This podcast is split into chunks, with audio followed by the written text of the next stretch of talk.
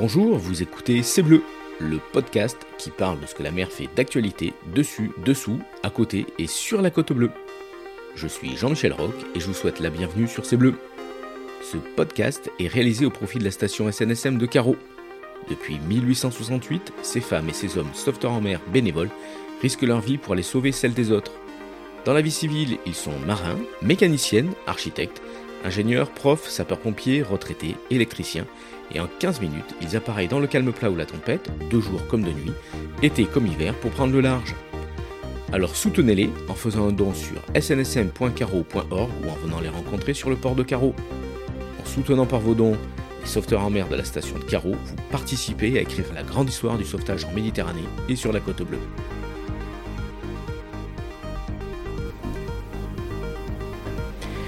Bonjour à toutes et à tous. Aujourd'hui, nous sommes accueillis par euh, Christophe Benoît, le responsable du, club de plongée UCPA à Niolon, euh, au Rove. Christophe, euh, bonjour. Bonjour. Bienvenue sur C'est Bleu. Merci d'accueillir les auditeurs de C'est Bleu ici à Niolon. alors Christophe, nous ah sommes. Bah, bienvenue chez nous. Hein, Merci. Nous sommes où exactement? Alors là, on est donc on est dans les dans les locaux du centre UCPA de Niolon qui est euh, la, la, plus ancienne, enfin la plus ancienne, la plus grosse structure plongée euh, qu'il y a en France là aujourd'hui, puisqu'on réalise à peu près 50, euh, entre 50 et 56 000 plongées par an. Et, et, nous sommes dans un lieu un peu vraiment particulier. on est où exactement C'est quoi? Alors en fait, c'est ce qu'on appelle une batterie.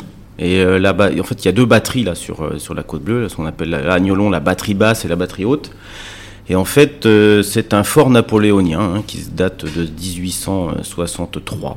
Euh, et c'est un vieux bâtiment euh, en pierre euh, qui servait en fait de poste avancé de défense à une époque un peu reculée où il y avait des, liens un peu particuliers avec les Anglais. Voilà, sans rentrer en détail. C'est ça. Et, le lieu est, magique. Hein. On est posé à l'entrée de la rade de Marseille, près de l'Estac, dans la calanque de Niolon. La mer est bleue, c'est splendide, c'est le lieu idéal pour faire de la plongée sous-marine. Ah oui, oui alors c'est vrai que l'histoire nous emmène sur des périodes un peu plus euh, guerrières, puisque euh, ça a été bien compris. Euh, à l'époque de l'occupation allemande, hein, puisque les Allemands s'étaient installés ici aussi à une époque. Et puis dès lors qu'ils sont partis, c'est c'est vraiment l'activité, loisir sportif qui s'est développé, en commençant tout d'abord par la voile en fait. ici, il y avait une grosse structure qui s'était de, de, voile qui s'était installée dans les années, dans les années 50. Et oui, parce que l'UCPA, c'est né euh, juste après, après-guerre. Oui, alors un petit peu plus tard, hein, c'est né en 1965 sous l'impulsion de Maurice Herzog. Mais il faut savoir qu'à Niolon, en fait, c'est en 57 en 1957 qu'a lieu sur euh, ici le, premier examen de, moniteur de plongée en fait euh, sur la structure de Niolon qui n'était pas encore appelée UCPA puisque l'UCPA apparaît en 65.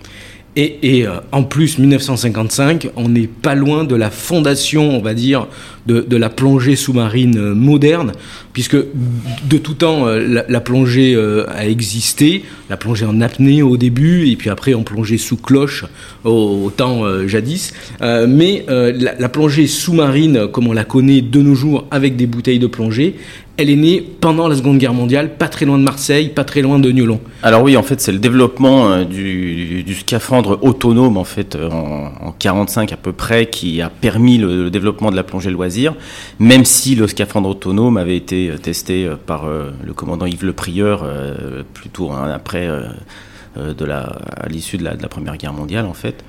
Et donc c'est vraiment, c'est vraiment par contre passer la guerre juste après que le développement de la plongée loisir euh, existé. C'est ça, et c'est le fameux, le célèbre, le commandant Cousteau, mais accompagné d'autres amis. On, on, pense notamment à, Frédéric Dumas, Philippe Taillez et euh, Émile Gagnon. On les appelait les, les mousquemères. Les mousquemères, ouais. En fait, euh, oui, le, leur histoire, c'était ça, c'était justement ces quatre personnages-là qui ont permis surtout le, le développement médiatique de, de l'activité. Euh, qui l'ont apporté au grand public. Hein. Bon, Cousteau avec euh, toutes ces toutes ces expéditions, hein, que j'ai été un grand consommateur euh, quand j'étais enfant dans les années 80, évidemment. Tout, le monde, tout le monde connaît. Exactement. Donc ça, c'est ce qui, c'est vraiment eux qui ont permis. Après, il y avait vraiment une armée de, de techniciens derrière, qui des, des, ingénieurs qui en fait ont permis la la, la, création du matériel et de l'équipement. C'est ça, parce que c'est le matériel qui permet à tout un chacun de découvrir le, bleu, de découvrir la, plongée sous-marine. Alors on pense évidemment au fameux détendeur Mistral, inventé par Cousteau et, et, Gagnant, la marque Aqualung, hein, c'est pour ceux qui savent pas parler anglais, ça veut dire poumon aquatique. Ça, mmh. ça a été fait dès 1945. Air Liquide 1946 euh, qui crée une, marque qui s'appelle l'Aspirotechnique, euh, la commercialisation du, détendeur Mistral. Euh, après, on pense aussi à, Georges Beuchat qui a inventé l'arbalète. ici, plus les fameuses palmes, les jet fines. donc ça, c'était à Marseille dans les années 1947. Voilà. Et, depuis, on voit donc Marseille, c'est un lieu de naissance autour de Marseille de la plongée sous-marine. Et depuis, le matériel a bien évolué. Ah bah oui, là c'est sûr que là, toutes les références auxquelles vous faites allusion, là, sur, euh, sur qu'il s'agisse du Mistral ou des palmes de Beuchat de l'époque, euh, oui, aujourd'hui on n'en est plus là, ça, ça s'est fortement amélioré, euh, et surtout dans l'objectif justement d'une utilisation par tous. C'est-à-dire, aujourd'hui, pour pratiquer l'activité, le, matériel est beaucoup plus facile d'utilisation. Et euh, surtout, euh, c'est ce qui rend en fait euh, l'accessibilité à l'activité, c'est l'amélioration, le, véritable développement de tout ce, de tout ce matériel. Les détendeurs aujourd'hui, ce, sont des, ce restent des objets très simples dans leur fonctionnement, mais ils sont de surcroît simples d'utilisation. Les masses sont confortables, les combinaisons vous donnent une véritable isothermie, c'est-à-dire on n'a plus froid dans l'eau euh, qu'à l'époque c'était quand même un peu, euh, beaucoup plus euh, rudimentaire. Hein. C'était spartiate. Ah, carrément. Ils, plongeaient sans combinaison, sans rien. Ah oui, il y, a des images incroyables de plonger à 50 mètres en plein hiver où ils sont quasiment pas habillés. C'est fou. Alors, de nos jours, pour pratiquer la plongée sous-marine loisir, hein, parce qu'il y a évidemment la, plongée sous-marine professionnelle, la plongée militaire. Qu'est-ce que vous conseillez euh, pour euh, s'équiper Pas le masque tuba évidemment, une bouteille de plongée. quel style de plongée Quel style de bouteille de plongée Nitrox, pas nitrox Expliquez-nous un peu Alors, ça, les, détails. Dans, tous les cas de figure, de toute manière, l'apprentissage de l'activité, c'est quelque chose qui ne peut pas se faire tout seul. Je ne vais pas dans mon magasin acheter du matériel et puis commencer à plonger euh, du bord euh, tout seul. La sécurité. Voilà, ça c'est quelque chose qui est juste pas possible. Euh, il faut d'abord commencer par, je prendre, prendre contact avec une école de plongée pour, pour apprendre, et c'est par la suite, quand on commence un petit peu de s'aguerrir, qu'on commence de s'équiper en fait progressivement. Après, voilà, les, conseils en fait sont plus liés à sa pratique. Hein. Si on choisit d'aller plonger en Polynésie, on va pas s'équiper de la même manière que si l'on plonge en Méditerranée ou dans l'Atlantique. Ça, c'est force. Il y, a des nuances. Donc, c'est vraiment le, conseil du, professionnel de l'activité, de l'équipementier, qui, euh, en fonction de sa pratique, qui donneront les meilleures, les meilleures pistes, en fait. Alors, on, va un peu balayer un peu tout le spectre de la plongée sous-marine. Euh, la, plongée euh, sous-marine professionnelle, elle existe. c'est quelque chose qu'on ne voit pas euh, généralement à, la télé, euh, sauf euh, pour des rétrospectives style plongée poids lourd, pied lourd, pardon. Mmh. mais la plongée professionnelle est née aussi à, Marseille avec la, Comex, Henri Germain Deloz, et puis avec des, des expériences du, commandant Cousteau ici aussi à, Marseille. voilà. Est-ce que vous pouvez nous parler un peu plus de, de cette plongée professionnel Peut-être que vous êtes un ancien de la, plongée professionnelle aussi Alors moi, je suis vraiment euh, très axé euh, plongée sportive et de surcroît plongée récréative. Ah Ouais, voilà, c'est vraiment, moi je suis vraiment sur l'accueil la, sur du, du grand public.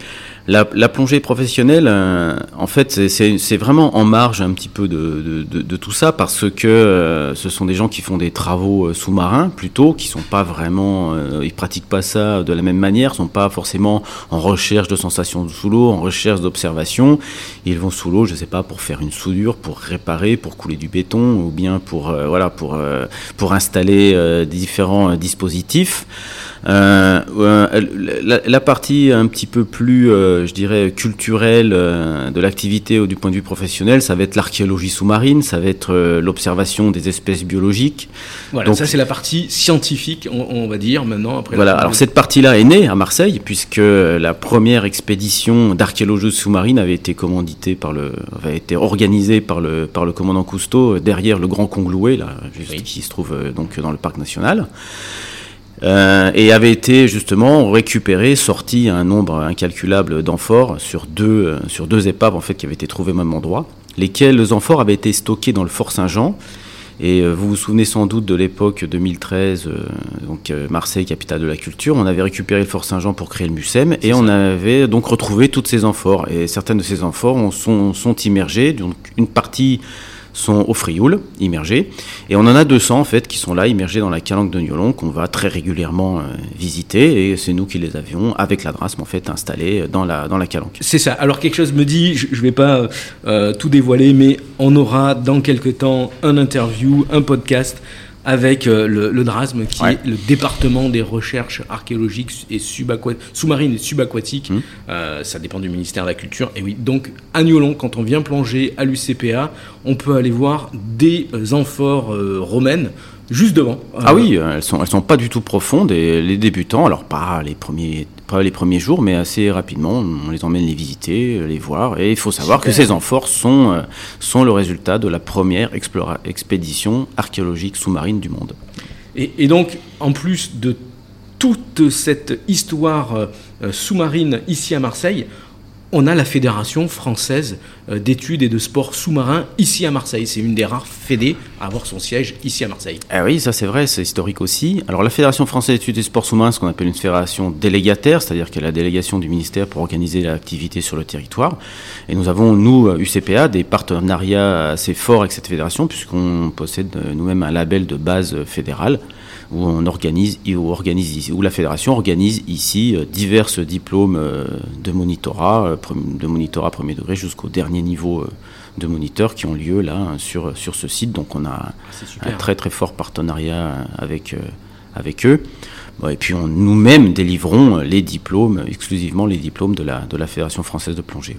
Dans le monde, quel est un autre organisme On pense notamment au PADI. Hum. Est-ce que vous pouvez nous, parler un peu de cette différence entre le PADI, qui est plutôt dans le monde anglo-saxon, et euh, les diplômes euh, délivrés par euh, la Fédération française d'études et de sport sous-marin Oui, alors c'est lié en fait à une organisation particulière dans divers pays, c'est-à-dire que dans les pays anglo-saxons, le euh, l'organisation du sport général passe beaucoup par des organismes privés et commerciaux. En France, euh, c'est plutôt l'État qui gère par le biais d'associations et donc un dispositif bénévole. Voilà, c'est là la, différence fondamentale. En revanche, ce qu'il faut savoir, et ce qui est très important, c'est de savoir que quel que soit le niveau, quelle que soit la carte que vous avez euh, en France, on a tout moyen en fait pour reconnaître tout type de niveau, tout type de qualification et tout est possible en, en termes pour un pratiquant en tout cas pour, euh, pour pratiquer en France et puis pour, euh, pour plonger euh, dans ses prérogatives et dans son niveau. La seule nuance, elle est sur l'encadrement. on, est dans, on a un dispositif d'environnement spécifique et seules certaines qualifications, certains diplômes permettent l'encadrement de l'activité, à titre professionnel en tout cas, sur le territoire français. Voilà, c'est ça la particularité. Mais sinon, euh, pour un plongeur, euh, il y a toujours possibilité, euh, quel que soit son cursus, de plonger en France. Alors ici, à Niolon, on, vient découvrir, on fait les baptêmes, et puis vous, l'avez dit, on va jusqu'à la, formation monitorat. Mais comment on approche la plongée sous-marine? Est-ce qu'il faut avoir une relation très particulière avec la mer, avec l'eau? Est-ce qu'il faut avoir un entraînement sportif euh, bien spécifique. Est-ce qu'il faut être euh, un sportif accompli ou euh, monsieur tout le monde peut pratiquer la plongée sous-marine? Alors, monsieur tout le monde peut faire son baptême, c'est pas un souci.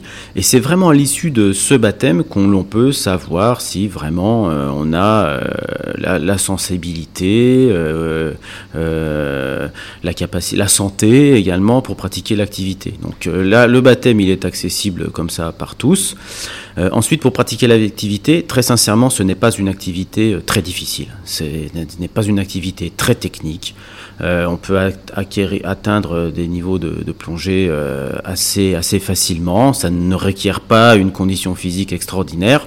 En revanche, une bonne condition physique permet de se placer dans les meilleures conditions de sécurité. Ça, c'est une certitude.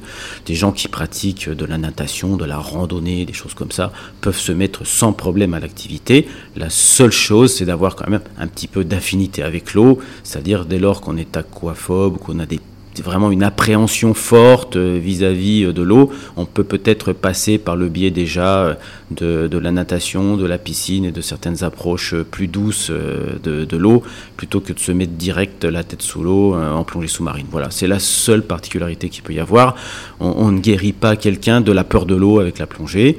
En tout cas, il, faut quand même avoir bien analysé ses craintes avant avant de se jeter comme ça dans l'activité. Mais le baptême est ouvert à tous. Oui, puisqu'on peut pratiquer la plongée sous-marine euh, en piscine, en fosse, pour, ça c'est pour les gens qui habitent un peu à l'intérieur des terres, on va dire, qui n'ont pas la chance d'habiter comme nous sur la côte bleue, et évidemment euh, au bord de la mer. Alors, où pratiquer, où pratiquer euh, la, plongée sous-marine? Alors ici, évidemment, sur la côte bleue, mais où, où c'est le mieux, les meilleurs spots dans le monde, en France alors après, moi je peux donner mon avis personnel. Pour moi, le meilleur spot en France, c'est le parc national des Calanques. C'est l'endroit, je trouve, le plus sauvage, euh, c'est l'endroit, euh, c'est un endroit où il y a vraiment des plongées euh, d'ambiance absolument extraordinaires, des lumières uniques, des expositions nord avec des tombants extrêmement riches, extrêmement fournis, et bien sûr une vie sous-marine extrêmement riche.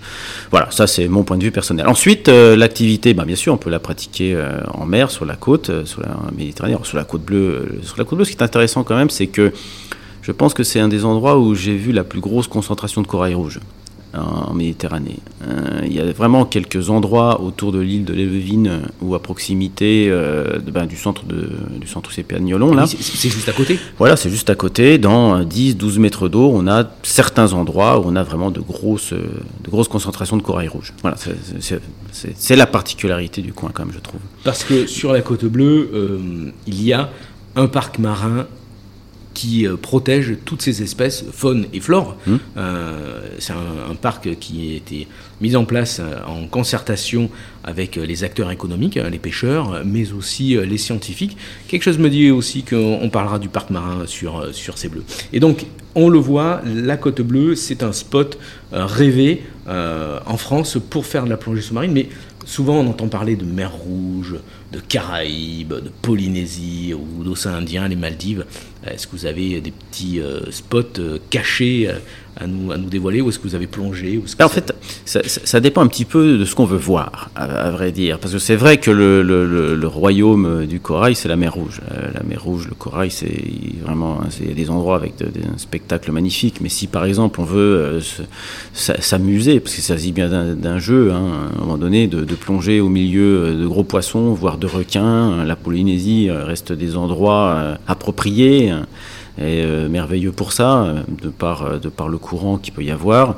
si on a les moyens, la, barre, la, barrière de corail d'Australie, c'est aussi un endroit absolument merveilleux. Bon, il y, a des endroits comme ça, mais en France, on n'est pas avare de tout ça parce que on a, un, on a quand même un, un kilo, une longueur de littoral qui est assez extraordinaire. Donc, en partant depuis la, Bretagne, la Manche, même à Saint-Malo, on peut plonger. Euh, Sur des épaves, euh, en, je sais qu'on En Normandie également. En Normandie. Mmh. Euh, voilà, chaque, chaque département en France, chaque région a sa spécificité. Exactement, et c'est un petit peu en fonction de ce qu'on veut faire. Et si on veut, une, on habite au centre de la France et qu'on est loin de la mer, bon, il y a énormément de clubs de plongée partout en France à l'intérieur. Il y en a dans toutes les grandes villes, il y en a au, moins un, voire, voire deux, trois ou quatre. Euh, et euh, beaucoup de, fosses de plongée, vous en parliez tout à l'heure, se sont euh, développées à, travers, à travers le pays.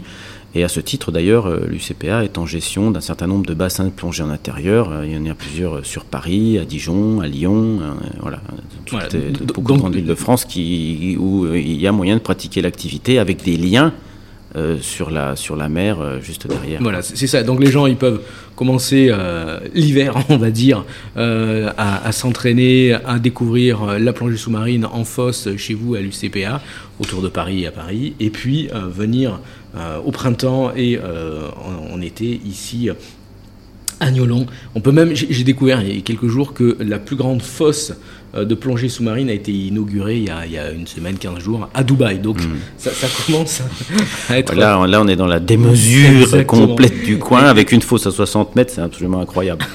oui, sachant que euh, la plongée euh, classique hein, pour Monsieur Tout le Monde, c'est 35-40 mètres, et là on voit un maximum de, de, faune et de flore. Ah oui, absolument. les premières initiations chez les jeunes, par exemple, elles commencent dans 2 mètres d'eau, et on arrive déjà, là, dans 2 mètres d'eau, à à déjà se, prendre au jeu euh, des sensations d'apesanteur euh, ou bien euh, d'observer des animaux sous-marins, ne serait-ce que de la faune fixe ou quelques poissons. Et 80% de notre activité, nous, elle est dans 20 mètres d'eau. Hein, D'accord. Donc ici, on ne va pas tomber nez à nez, à nez pardon, avec des, des, des, grands requins ou des, des coraux euh, multicolores ou des poissons clown, mais euh, plutôt des, poissons et des espèces protégées. Qu'est-ce qu'on peut découvrir ici euh, à Newland sur la côte bleue? Alors sur la côte bleue, on retrouve tout le panel euh, classique de ce qu'on appelle les tombants euh, coralligènes, c'est-à-dire qu'on a déjà, de, on n'a pas que des animaux et que des poissons qui se, que des poissons qui se promènent en fait en termes d'animaux, on a aussi de la faune fixée. On a des animaux qui sont fixés comme les gorgones par exemple, mhm. les grands euh, gorgones rouges. Il y a quelques beaux spéciaux, beaux tombants et il y a même un, site qui est lui pour le coup assez profond qui se trouve au large de Carry-le-Rouet là, où on a des, gorgones absolument énormes qui atteignent à peu près, de, qui font environ dans les dans les 2 mètres d'environ c'est absolument énorme. C'est assez profond, c'est pas forcément très accessible. Mais il y a leurs petites sœurs qui sont réparties sur les tombants orientés, euh, plutôt orientés nord, euh, que l'on trouve euh, donc sur la côte bleue, donc les gorgones, faune fixée. quelques, on commence de voir de plus en plus de mérous. Également sur la côte bleue, on en voyait moins il y a une quinzaine d'années. Là aujourd'hui, ça, c'est quasiment, enfin c'est très peuplé. À chaque plongée, on commence d'en voir et d'en observer. Euh, ça, ce sont des espèces protégées. alors le mérou, en fait, c'est, il fait pas tout à fait partie de la famille des espèces protégées. Il y a un moratoire sur lui qui est très régulièrement euh, reconduit. Euh, on a des espèces protégées comme la, posidonie, hein, donc les grands herbiers de, posidonie. il, y a des, grandes, des grandes surfaces qui se trouvent là sur la côte bleue aussi. C'est le poumon vert de la Méditerranée, on va dire.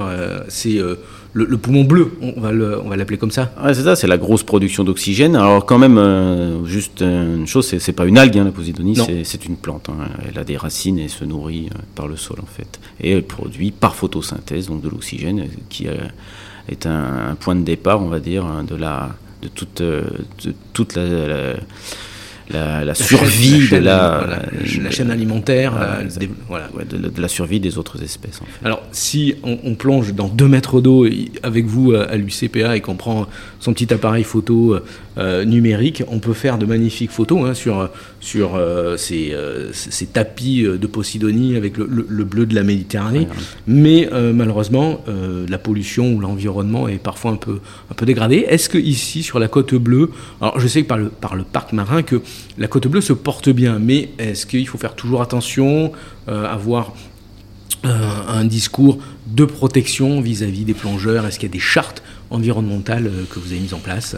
Alors en fait, beaucoup de choses se font en lien avec la formation du plongeur. C'est-à-dire que c'est dès lors qu'on va l'initier, qu'on va déjà, dans ses techniques propres, le sensibiliser à la manière dont il doit se comporter sous l'eau afin d'être euh, le moins perturbateur possible. L'utilisation des palmes un peu éloignées du fond, l'utilisation du gilet pour être bien stabilisé, pour et surtout ne rien toucher, ne rien déplacer euh, et, ne, pas euh, perturber l'environnement. Donc déjà dans sa technique propre, il y a donc beaucoup de choses que l'on peut apporter également de la sensibilisation sur l'utilisation que, les, que les plongeurs peuvent avoir de, leur, euh, de, leur, de, leur, de leurs déchets ou de, choses comme ça. Donc on a quand même pas mal de, dispositifs euh, en place justement pour éviter euh, quoi que, ce, que quoi que ce soit soit rejeté en mer.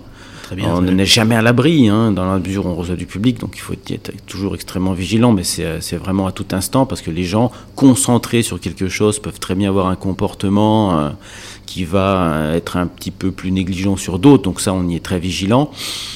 Et puis à une, autre échelle, euh, on a des liens quand même aussi avec euh, le parc marin et forcé de, de constater qu'il y a quand même euh, au niveau du parc marin des décisions et des actions qui sont prises qui sont quand même plus que positives et fortement reconnues à travers, par exemple, le programme Natura 2000 qui est conduit par le parc marin, qui sont toutes enfin assez, euh, assez efficace et assez, euh, et assez bien euh, mise en, mise en œuvre depuis ces, dernières années. Ça fait partie de toutes les, recommandations de sécurité, de législation, ou même parler de la météo.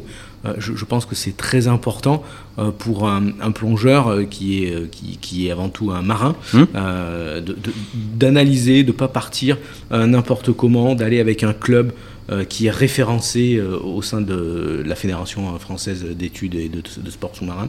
Voilà. Et puis ensuite, euh, avec la, SNSM de Carreau, vous avez quelques relations, non Ou vous avez jamais... Ah ben, aussi, forcément, euh, depuis, moi, ça fait 18 euh, ans que je travaille euh, sur la côte. Forcément, il m'est arrivé parfois d'avoir quelques petites avaries, ne serait-ce que de bateau, ou bien porter secours à quelqu'un, potentiellement, qui peut, je sais pas, avoir froid, pas se sentir bien autre. Et là, on a, des, on a forcément des partenariats, enfin des partenariats directs avec la, SNSM.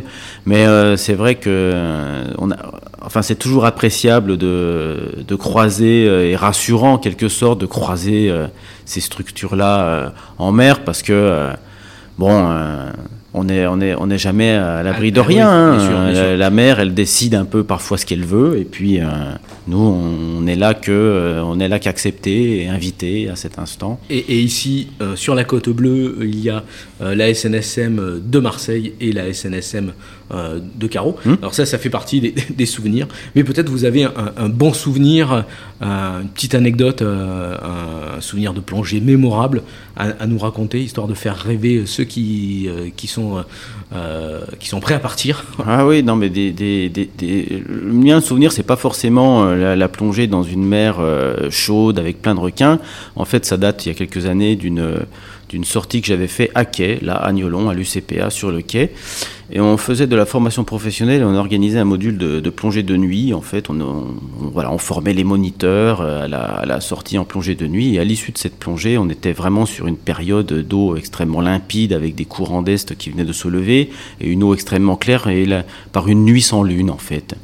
Et à l'issue donc de cette plongée, je remets mes, mes stagiaires euh, sur le quai, je les laisse ressortir de l'eau et je reste dans l'eau et je me suis posé juste comme ça sur le dos dans 2-3 mètres d'eau. J'ai éteint ma lumière et je me suis retrouvé comme ça, avec, j'ai arrêté de respirer pour éviter euh, toute turpitude euh, à la surface de l'eau. Et en fait, euh, là, de, nuit complète, couché sur le dos, dans très peu d'eau, je voyais carrément le, le, ciel. étoilé au-dessus de moi. J'avais l'impression d'être dans les étoiles. C'était extraordinaire.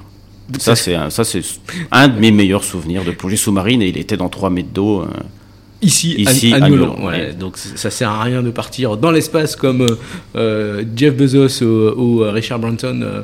Euh, on peut faire de belles aventures, de belles découvertes. Ça, je ne sais pas si c'est demain que l'UCPA le permettra, mais, je, mais bon, on ne sait jamais. Hein, vous savez, mais, tout va très vite aujourd'hui. Mais déjà, on peut avoir de belles sensations en plongée sous-marine, en toute sécurité, ici au, club de l'UCPA à New-Olon, au Rove. Christophe Benoît, merci beaucoup d'avoir parlé avec nous de l'UCPA ici à Newland sur la côte bleue. C'est toujours intéressant hein, de voir un peu de l'intérieur. On prend plus de temps que, d'autres médias pour discuter. Hein. c'est toujours intéressant de voir euh, de l'intérieur comment des femmes et des hommes euh, passionnés hein, pratiquent leur sport. Alors si vous avez envie de pratiquer la plongée sous-marine en toute sécurité, je vous invite à venir pousser les portes du fort batterie de, de euh, ici à l'UCPA. Toutes les infos sont sur ucpa.fr, ucpa.fr. N'oubliez pas de UCPA.com. pardon UCPA.com. pardon, j'ai mis .fr. UCPA.com. N'oubliez pas d'aller soutenir les sauveteurs en mer avec vos dons et vos achats sur la boutique de la SNSM ou venir les rencontrer à Carreau tous les samedis matins. Si vous nous avez suivis jusque-là, merci à vous. N'hésitez pas à nous faire part de vos impressions, si ça vous a plu, si ça, va, si vous a, si ça ne vous a pas plu. On est à votre écoute. N'hésitez pas non plus à nous faire part de vos idées d'actualité en rapport avec la mer, ici sur la côte bleue, entre l'Estac et les Verras. On se retrouve dans 15 jours pour un nouveau podcast sur ces bleus. Christophe, salut. Merci salut, merci beaucoup. Merci.